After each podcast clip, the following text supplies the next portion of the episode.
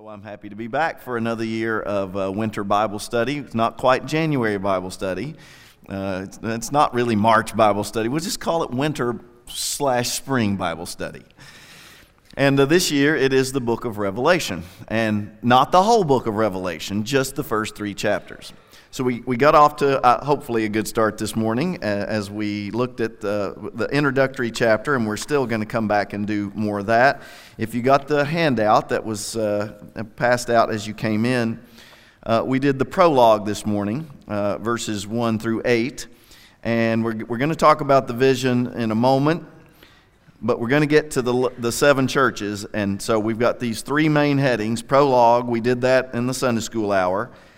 Uh, we're going to start with the first church, uh, the church at Ephesus, in just a moment. And then while we're doing that, we're going to pick up the vision uh, among the churches. And then tonight, we'll come back and try to do maybe four of the churches, maybe two, three or four. We'll see how it goes. Um, and then on Wednesday night, we'll finish it out uh, with however many churches I have left to cover on Wednesday night. So if you'll open your Bible with me to Revelation chapter 1.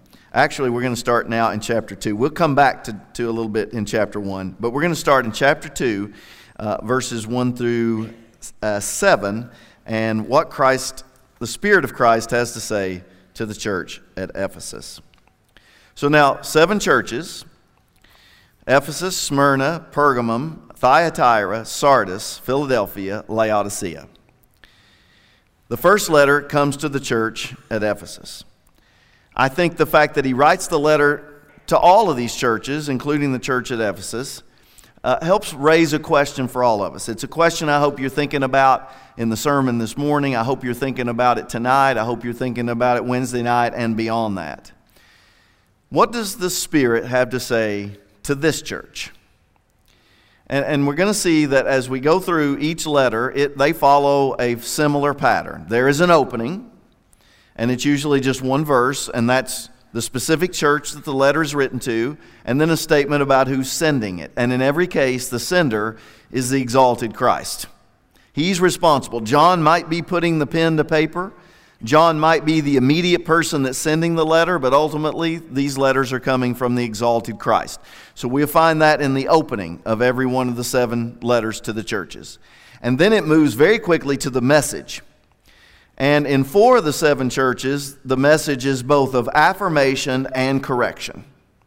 Now, two of the churches only get affirmation, and one of the churches only gets correction. But four of the seven, there's both affirmation and there's correction. And I'd like for you to think about in your own life, and even more than that, the life of your church. If, if the Lord were to speak to your church today through the Spirit, what would the Lord have to say?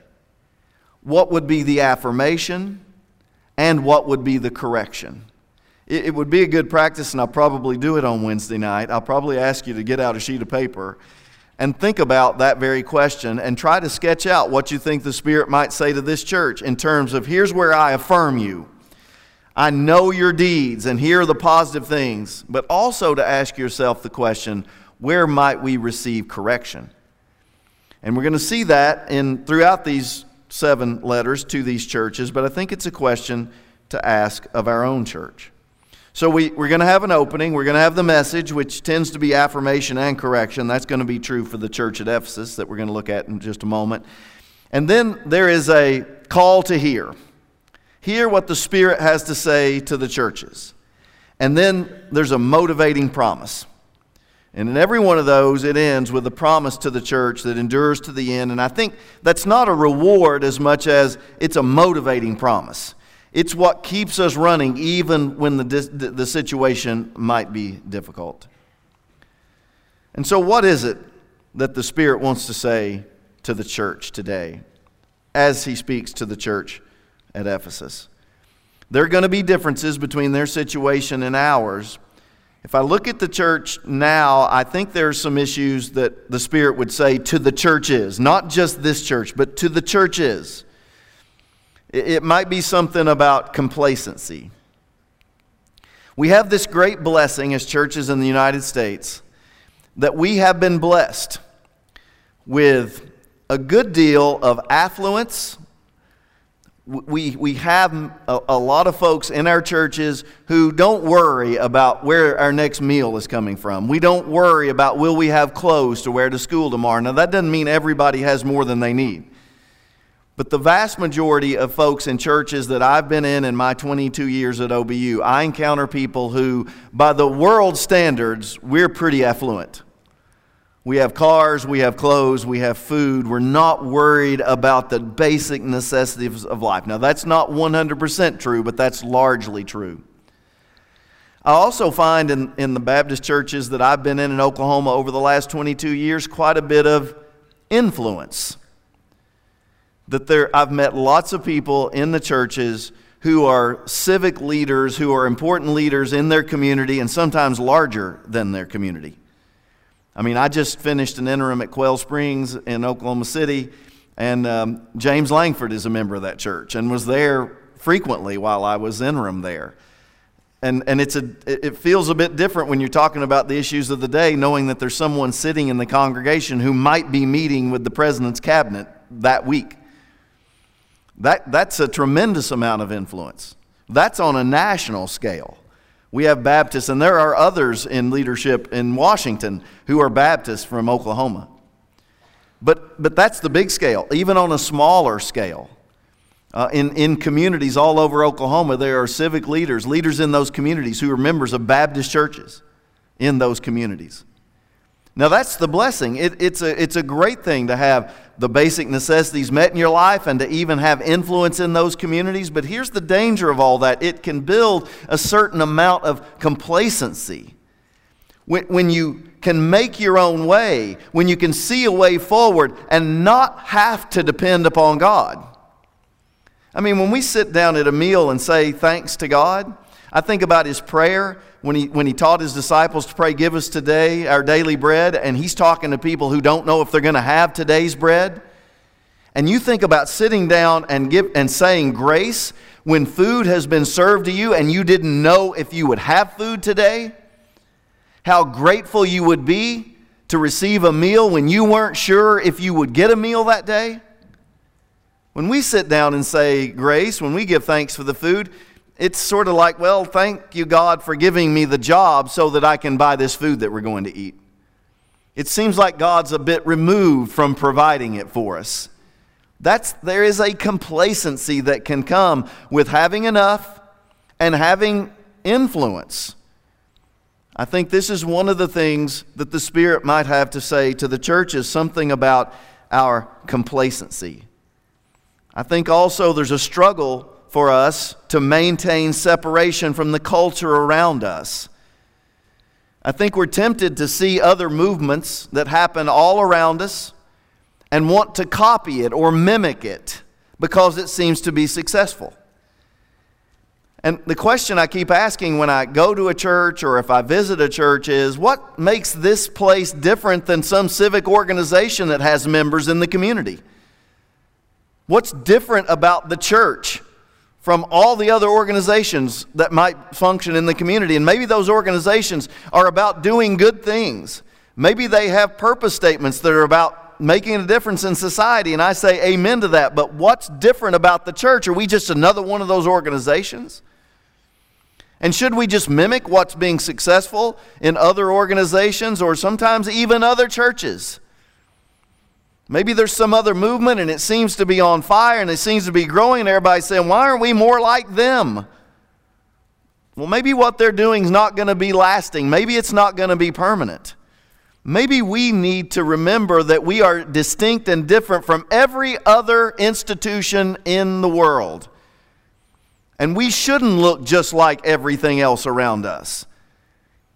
I think also we struggle with a stagnation and here's how this stagnation sort of manifests itself. We say we're interested in evangelism, in sharing the gospel, in bringing other people to Jesus. And in my experience, Baptists are all about evangelism. We love evangelism, especially when someone else is doing it. And there, there is a certain stagnation that can come in a church where we are content with growing by one, uh, getting members from other churches, and two, baptizing our children. And that's the primary avenue of growth for our church. And we're really not that invested in reaching out in our communities to people who are not already part of another church, who have no connection maybe to Christianity, who might not even appear to be interested in Christianity. I think complacency and the struggle to maintain separation and stagnation are all dangers that a contemporary church in America needs to beware of. And I think some of those same concerns were true for these seven churches. They're going to be different. They're going to have different situations. Primarily, they're often being persecuted, and we are not. So that's going to change some of the issues they're dealing with versus some of what we deal with. But we're all in this together, us and these seven churches. We're all trying to maintain our commitments to Christ. We're all trying to be His authentic people in a world that has gone wrong. We're all trying to live the way of the Lamb in a world that seems very much opposed to that. And so let's hear what the Spirit has to say to the church at Ephesus. So here's the opening. It's going to tell us who's the recipient, what church it is, and who's sending it. Verse 1 is the opening. To the angel of the church in Ephesus, write. So we find out that the first letter is to the church at Ephesus, the largest city of the seven churches, the most prominent city in Asia Minor. So you've got, you've got the continent of Asia. You're talking about Asia Minor, which is the western portion of Asia. And all seven of these churches are in this Roman province known as Asia Minor. And if you were on the island of Patmos, like John is, writing to these churches, it's about a 40 mile boat ride from the island of Patmos uh, to where these churches are situated. The first port you would hit is the church at Ephesus. I don't think they, the first letter comes there because it's the most prominent. It's just the first place you would land coming from the island of Patmos. And then you're going to see the seven churches Smyrna, uh, Pergamum, Thyatira, Sardis, Philadelphia, Laodicea. It goes in a almost a circle, with each church 30 to 50 miles apart, approximately. This letter happens to go to the church at Ephesus a population of about 250,000 probably in the, the, time when this letter is written. It's maybe the third or fourth largest city in the Roman Empire at the time. It was a cosmopolitan city. It was, a, it was an important trade center because it was a port city in the first century. So you had trade routes running directly to Ephesus, to the port at Ephesus on the Aegean Sea. It was known for its trade. It was known for being a cosmopolitan city. It was also known for being a city of idolatry. And that's going to be true of all seven of these churches. They live in idolatrous cultures. Now, at Ephesus, the particular worship there was towards the goddess Artemis, or in the Roman system, Diana. Now, I went to Ephesus a few years ago and actually purchased an Artemis. Uh, I won't, don't know what to call it. I guess it's an idol.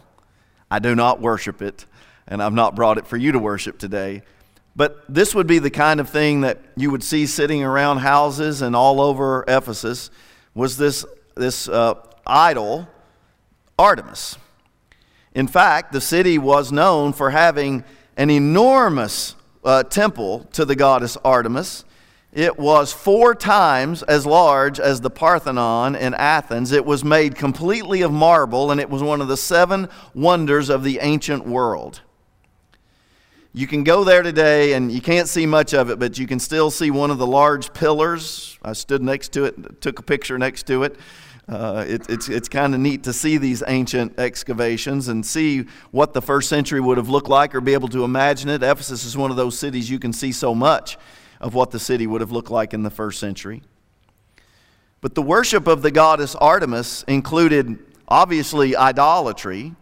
It often included eating in these pagan temples. You would eat meat that might be sacrificed to the god or the goddess, and often it involved sexual immorality. A temple like to the priestess Artemis would have temple prostitutes, and having sex with those who come to worship would be part of what that worship would look like. Now, I'm going to hide my idol here uh, behind I think the musicians kind of didn't like the idol sitting there at their feet today, but there it is.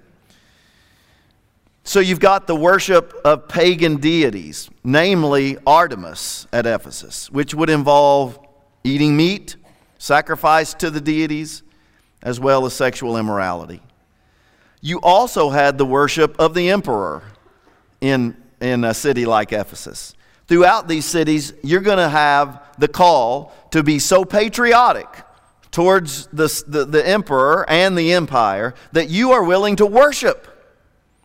There were temple cults throughout this part of the world.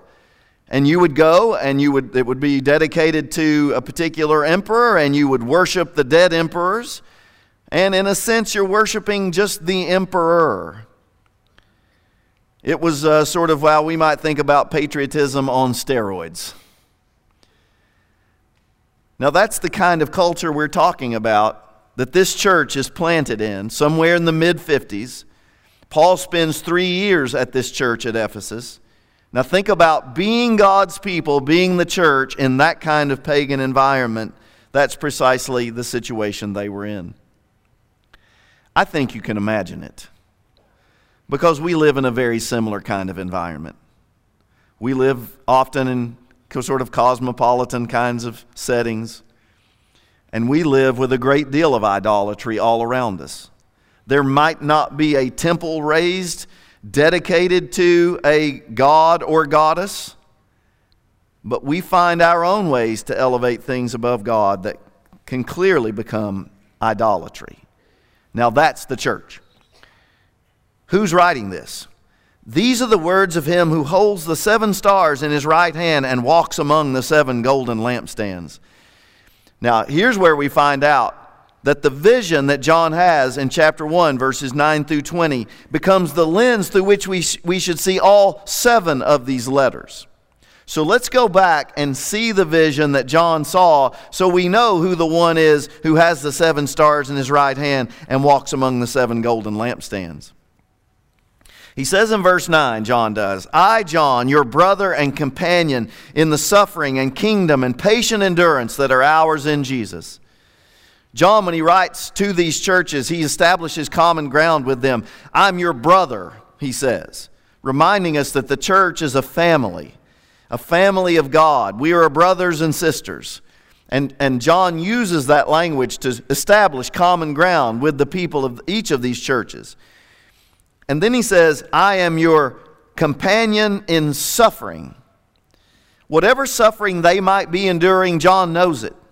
He's enduring it on the island of Patmos. And, and we, we, don't, we, we know quite a bit about this little island. It's about 10 miles long and about 6 miles wide. And it was a place that the Romans put insurrectionists or people that they thought were somehow a threat to Roman society or culture. And there are early church fathers who talk about John's situation there. There's one that reports he had to work daily in a rock quarry. There's another that says he was boiled in, in, in water, not to be killed, but to be tortured. So when John says, I'm a companion in your suffering, whatever suffering they might be enduring, he knows that suffering. He's speaking to people who are suffering and as one who is also suffering. He's their companion in suffering and in the kingdom of God. It's a reminder that these brothers and sisters were part of the kingdom of God, but they were also at war with another kingdom a kingdom of Satan, a kingdom of the beast, the kingdom of Babylon. And this kingdom was set against the kingdom of God. And he says, I write to you as someone who is a fellow citizen with you of the kingdom of God, and I share in your suffering. He's creating this common ground with them. And then he talks about he's their companion in patient endurance. Endurance is going to be necessary in times like the situation in which they are living. And he says uh, that this John was on the island of Patmos because of the word of God and the testimony of Jesus. He says in verse 10 On the Lord's day I was in the Spirit, and I heard behind me a loud voice like a trumpet. Often the trumpet is associated with the appearing of Jesus. We see it in 1 Thessalonians chapter 4, verse 16. The Lord himself will descend from heaven with a shout, with the voice of the archangel and the trumpet of God, and the dead in Christ will rise first. There's the image of Jesus appearing, and there's the, the mention of a trumpet. 1 Corinthians chapter 15 verse 52 in the in the in a flash in the twinkling of an eye at the last trumpet the trumpet will sound and the dead will be raised it's a picture again of the appearing of Jesus. And so here is the appearing of Jesus to John. And here's what this exalted Lord says Write on a scroll what you see and send it to the seven churches to Ephesus, Smyrna, Pergamum, Thyatira, Sardis, Philadelphia, Laodicea. And now here's the vision. I turned around to see the voice that was speaking to me, and when I, when I turned, I saw seven golden lampstands. Now, we don't have to guess what the seven golden lampstands are. If you look down in verse 20, he tells us The mystery of the seven stars that you saw in my right hand and of the seven golden lampstands is this the seven stars are the seven angels of the seven churches, and the seven lampstands are the seven churches. So, what are the seven golden lampstands? They're these seven churches that he's addressing.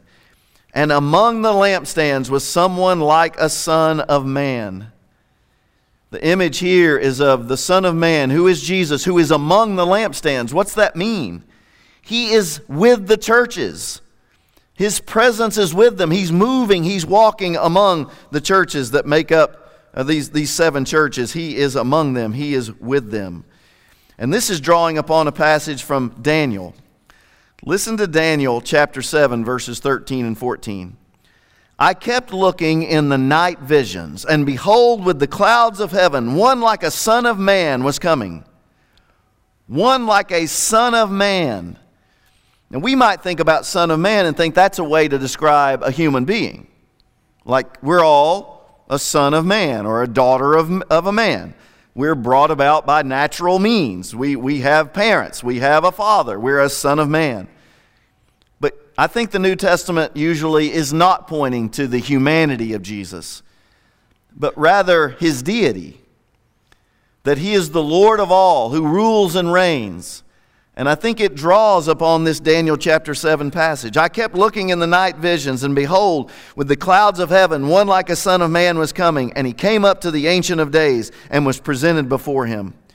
And to him was given dominion, glory, and a kingdom, that all peoples, nations, and men of every language might serve him.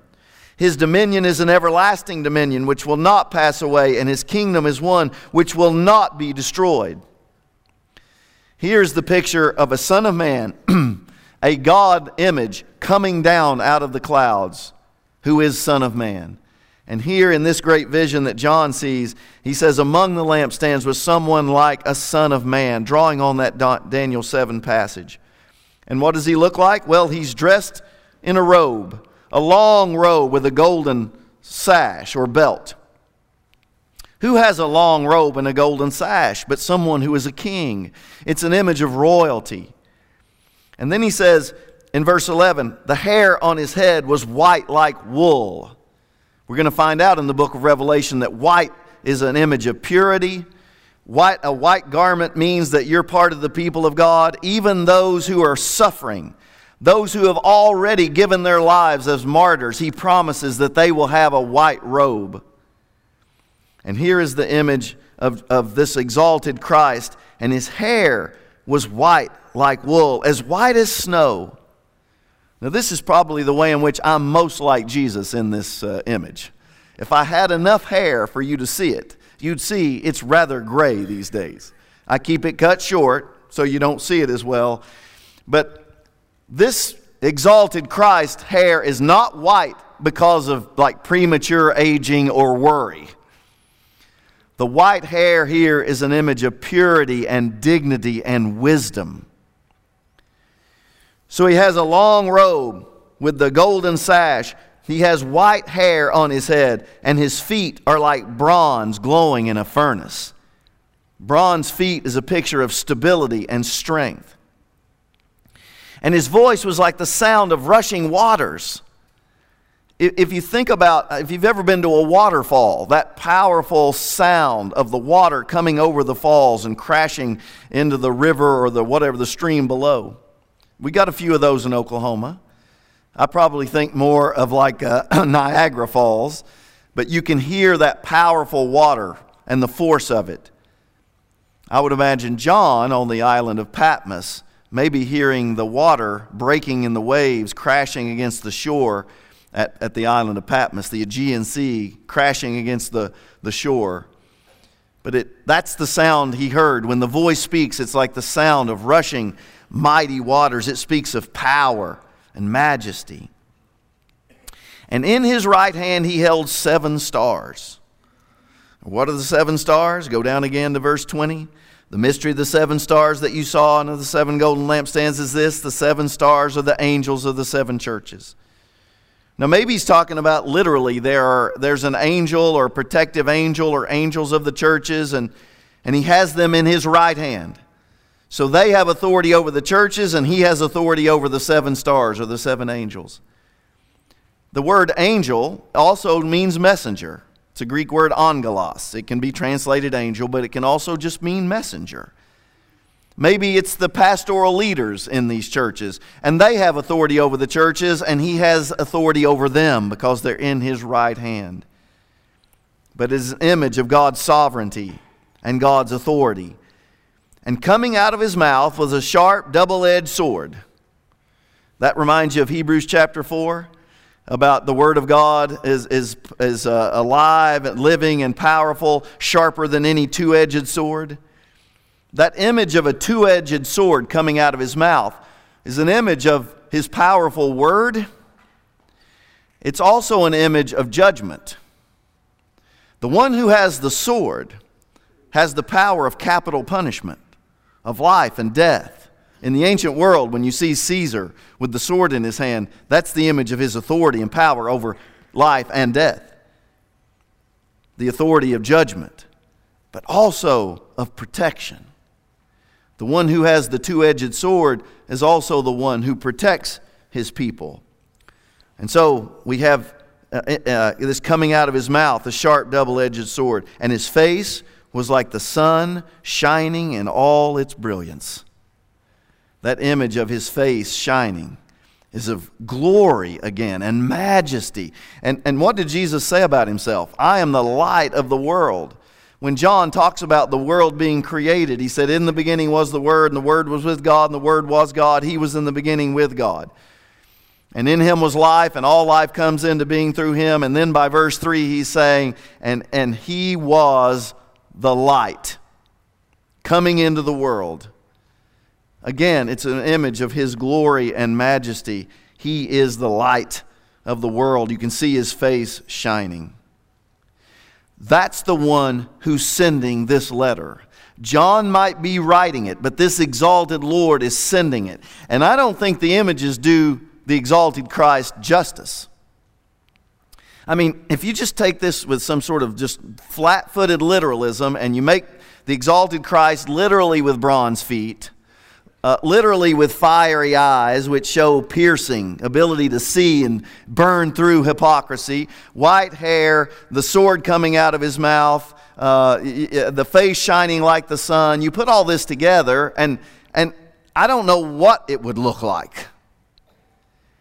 But I think we know what he's doing. He's trying the best he can to capture these attributes of the exalted Christ. It, it would be like if, if you wanted to, now we're, we're past Valentine's Day, but if you were, you know, writing a Valentine, you wanted to say something about the person you love, and I'm thinking of a man talking about his wife, you'd say things like, maybe, my wife has a neck like a swan.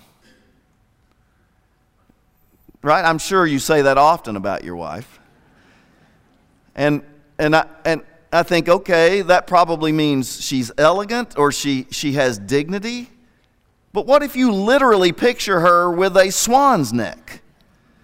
Long, skinny, I'm not sure that would be terribly attractive. She has eyes like pools. I think I know what that means. I probably think swimming pools, sparkly eyes, but there are all kinds of pools, cesspools. What kind of pool? And, and, and what would you really be attracted to a woman who had swimming pools for eyes?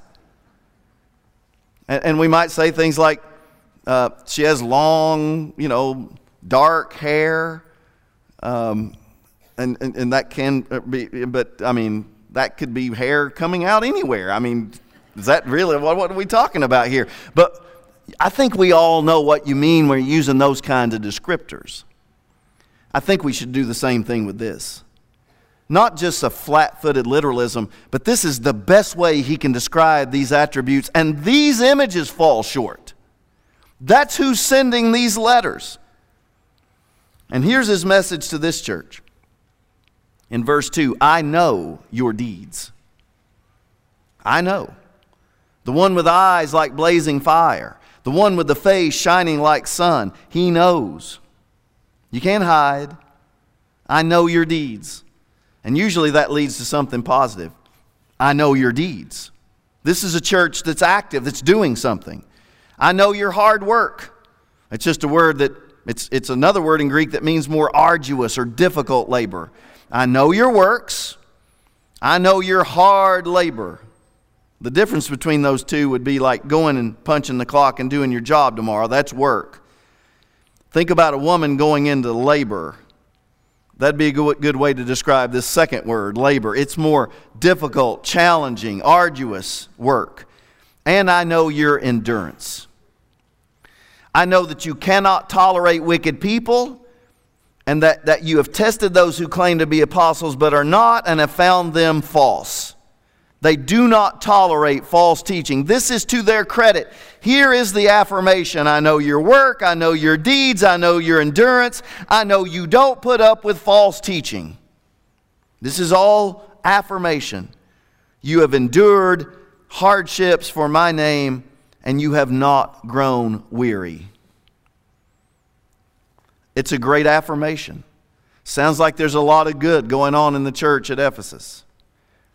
But here's the correction Yet I hold this against you. You have forsaken the love that you had at the first.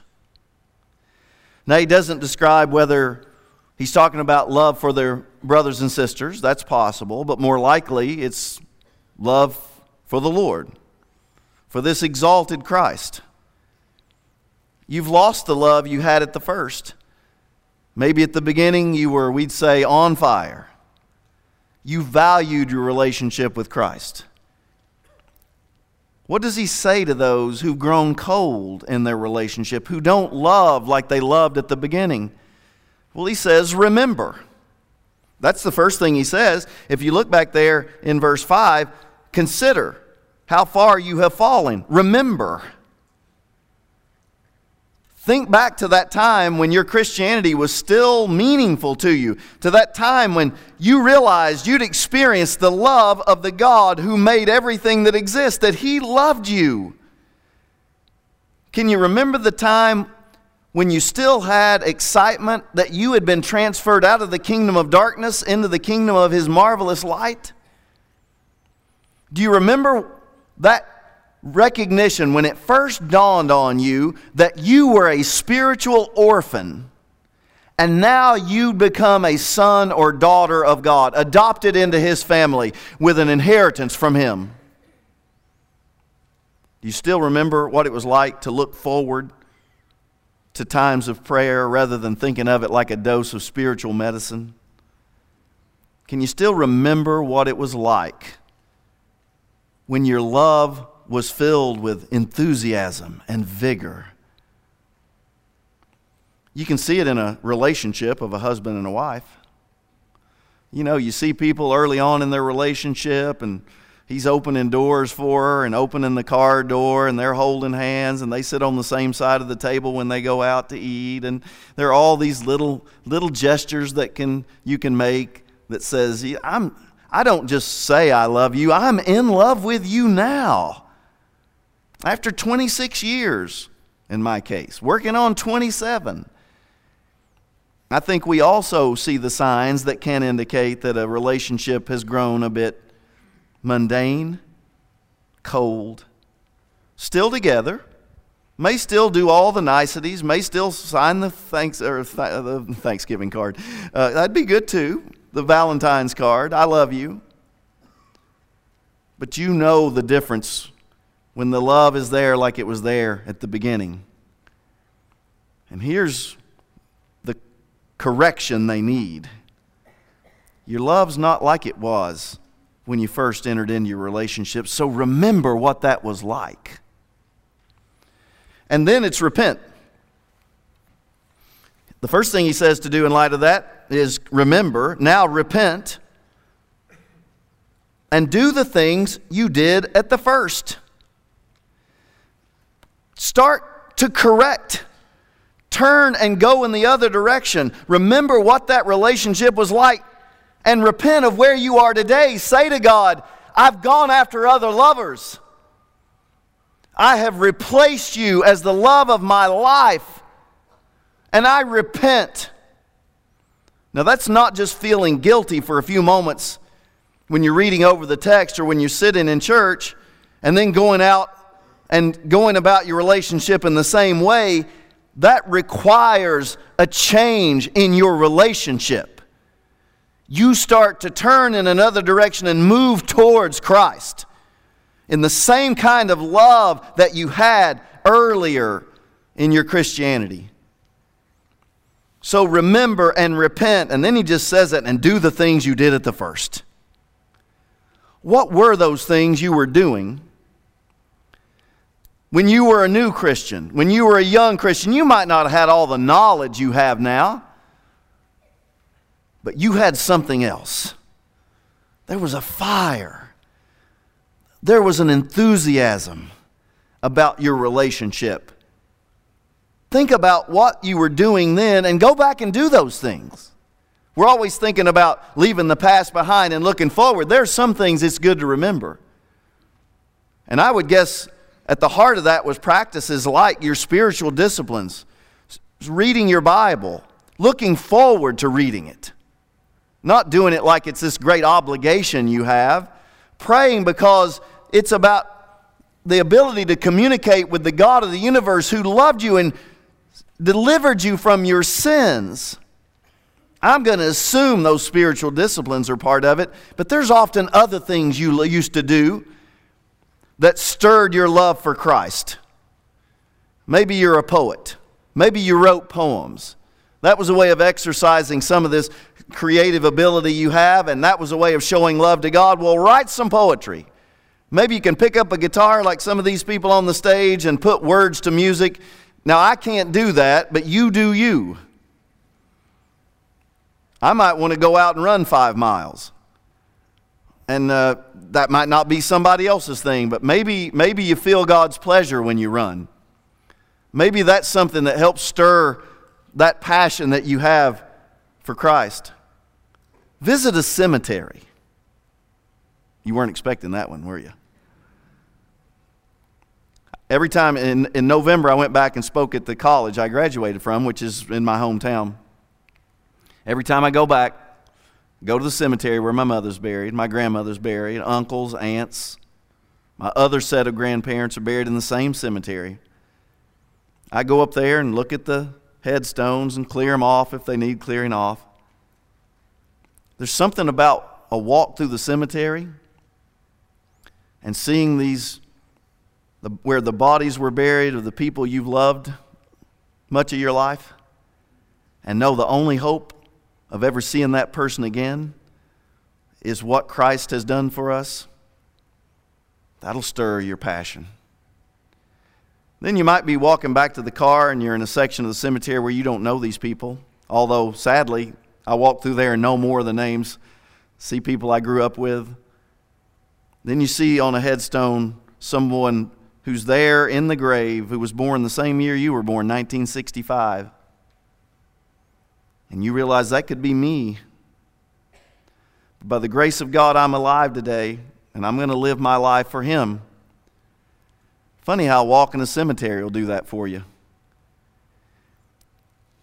Remember what that relationship was like when it was new and it had enthusiasm and vigor Repent if you've fallen from that and return to that kind of relationship. And he says, Whoever has ears, in verse 7, I'll talk about the Nicolaitans tonight. He says in verse 7 Whoever has ears, let them hear what the Spirit says to the churches. To the one who is victorious, I will give the right to eat from the tree of life, which is in the paradise of God. Adam and Eve were they were free to eat in, in Genesis chapter 2, verses 8 and 9, from the tree of life. They just weren't supposed to eat from the tree of the knowledge of good and evil. And when they ate from the tree of the knowledge of good and evil, they were cast outside the garden and separated from the tree of life. And on that day, they began to die. And we've been separated, in a sense, from that tree of life, which comes into play at the very end of Revelation, where once again we eat from the tree of life. Here's the motivating promise. If you endure, if you return to that relationship you had with Him, you will eat from the tree of life. I think it's a way of saying you will share in the presence of Christ. Hear what the Spirit has to say to the church today.